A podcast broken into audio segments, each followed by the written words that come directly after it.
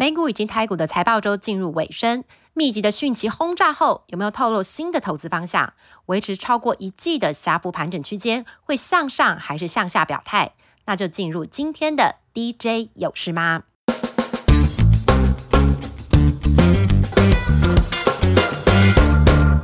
美股切入，这次我们访问到了永丰金证券统计，已经发布财报的企业中，百分之七十九获利超过预期，但也有四成左右的公司看淡展望。在总金以及企业财报利多与利空的因素交杂之下，永丰金证券认为，第二季剩下的期间，指数可能还是以箱型整理居多，但破底的机会不大。箱型整理结束看两个信号，一个是未来几个月通膨数据连续大降，一个就是整体经济数据让投资人更坚信美。国能实现真正的软着陆。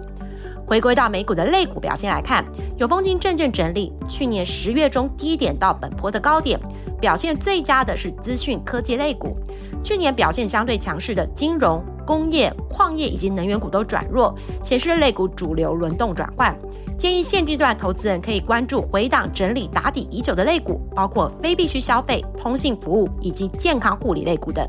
类股轮动快速，台股也非常有感。上周加权指数几乎是横向整理，主流族群的动能延续性也不明显。但 MDJ 团队还是帮大家精选了三个的热门族群，提点后市。第一个是媒体大佬大喊“通路为王”之下，连锁药局龙头的大树登上了升级股后，一财通路王的信一股价也一度创下历史新高。短期这个族群必须面临去年第二季疫情期间营收的高基期，四月多数的公司已经看到了年增压缩，甚至转成了负数。长期看的是药局。连锁化趋势的受惠股，有人才、零售品项管理以及效率扩点实力的公司才能够胜出。有兴趣了解 MDJ 观点的朋友，欢迎上 MDJ 网站搜寻相关的 DJ 在线分析。第二个热门股是比较利基的枢纽类股，个股包括了三三七六的新日新、三五四八的兆利等等。这个族群近期的强势，一个是反映同业新贵股号六八零五的富士达通过了上市审议，另一个则是苹果笔电订单回温，还有 Google 也加入了折叠手手机的战局。主线记者认为，轴承大宗的应用还是在笔电跟显示器这个部分，除了苹果之外，需求还不明朗。如果关注轴承长期应用的听众，折叠手机比较有出货经验的是富士达以及兆力。如果是苹果折叠 iPad，新日新的可能性比较大。投资人可以观察终端品牌的导入计划，往前推算供应链放量的时机。第三个热门族群是货柜航运，反映的是五月长约价格略优于市场预期。主线记者认为，反映的是航运商不愿意亏亏钱接单，因此让新约的价格维持在损平点之上。而以新船供给还有今年 INF 预估的经济成长率来看，今年供过于求的落差大概在五个 percent 以上，创下历史新高。不过因为旧船有环保的问题，加上航商有很多的方法可以控制实际的运量，维持运价，实际的落差或许有机会低于预期。不过因为长月价格走跌的趋势还没有反转，第二季营运才会落地，第三季比较有因货量回升的好转机会。未来两周的大事，电子上游有金星科 Respite 的研讨会。虽然第一季金星科的财报还是亏损，但因为中美技术角力还有 ARM 涨价的传言，市场认为会让 Respite 阵营势力扩大。主线记者认为，第二季以后金星科的营运会逐步好转，下半年比较可以展现获利实力。创意下周有股东会，虽然这家的经营团队向来低调，不过主线记者认为对前景展望仍是偏向正向，主轴还是不脱 AI、HPC 还有先进制程的布局。另外要召开股东会这还有电源供应器的光宝科公司，第一季营运不如预期，第二季虽预估会比第一季好，不过今年营运也看法也比先前转趋保守了。市场比较会关注的是德州达拉斯厂的扩产计划，这个厂会用于 DC 充电桩还有云端产品为主，预计第四季会试量产。另外就是机壳股的秦城也要召开法说，这家公司看的是伺服器整体的产业状况，目前供应链对第二季还是偏向保守，不过公司在 AI 伺服器新取得联合设计以及开发制造，也就是 JDM 的新单，四月开始出货，后续几个月应该也会有稳定的贡献。资安股的零一下周也要召开法说，这族群最近热炒的是碳盘查的题材。主线记者认为，目前各家几乎都有推出解决方案，百家争鸣。业界也预期，随欧盟管理的新制下半年上路，今年中以后，厂商都有机会接到比较明显的订单。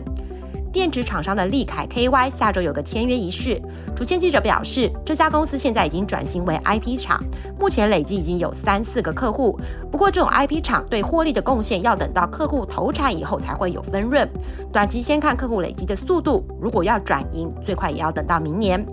电子股有一档新股准备报道，股票代号六八七七的 AOI 智能检测设备的厂商华友益。主线记者认为，因为市况偏淡，也会影响到公司接单的展望，而且因为这个智能检测设备的竞争同业比较多，公司怎么样利用特殊技术区隔化接单，应该是这波景气下能够下行突围的关键。产产类股下周有线缆大厂华兴的股东会，主线记者认为，公司今年虽然没有去年镍价大幅飙涨的贡献，营运恢复比较正常的状态，但集团在海外并购频频，最近又发动了在英国的并购，海外布局的成效跟计划会是股东会的重点。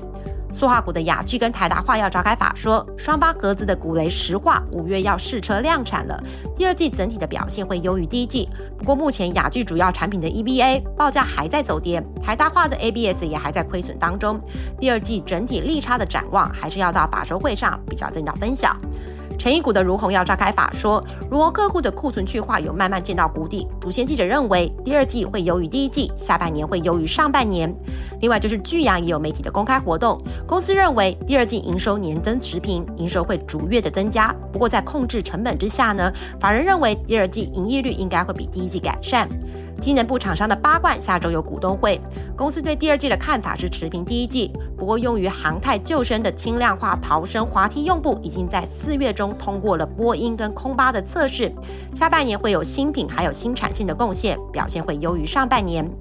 鞋材厂商南宝也要召开法说了，公司主力产品鞋用胶上半年仍然受到客户库存调整的影响。不过主线记者认为谷底差不多已经看到了，下半年营收有机会逐季复苏，年增率转正。电机大厂东元下周也要召开法说，这档今年很热。我们节目不管是先前的热门族群，或是产业大小事，统统都介绍过。市场对这家公司接下来关注的焦点，还是不脱能源事业以及高压马达的出货动能。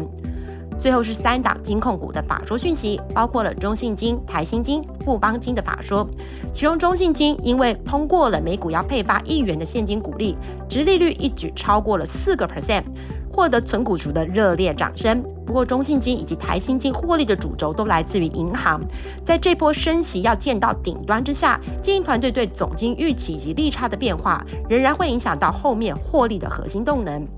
那以寿险为主的富邦金，外界还会观察第一季底寿险股价部位评价的变化，这个会也会影响到公司最新的每股净值。以上就是这周的 DJ 有事吗？希望对您的投资有帮助。又将进入 MDJ 们疯狂赶跑股东会的时期了，多点留言跟鼓励，会让我们追踪新的讯息或趋势方向更有动力。那就下周见喽，拜拜。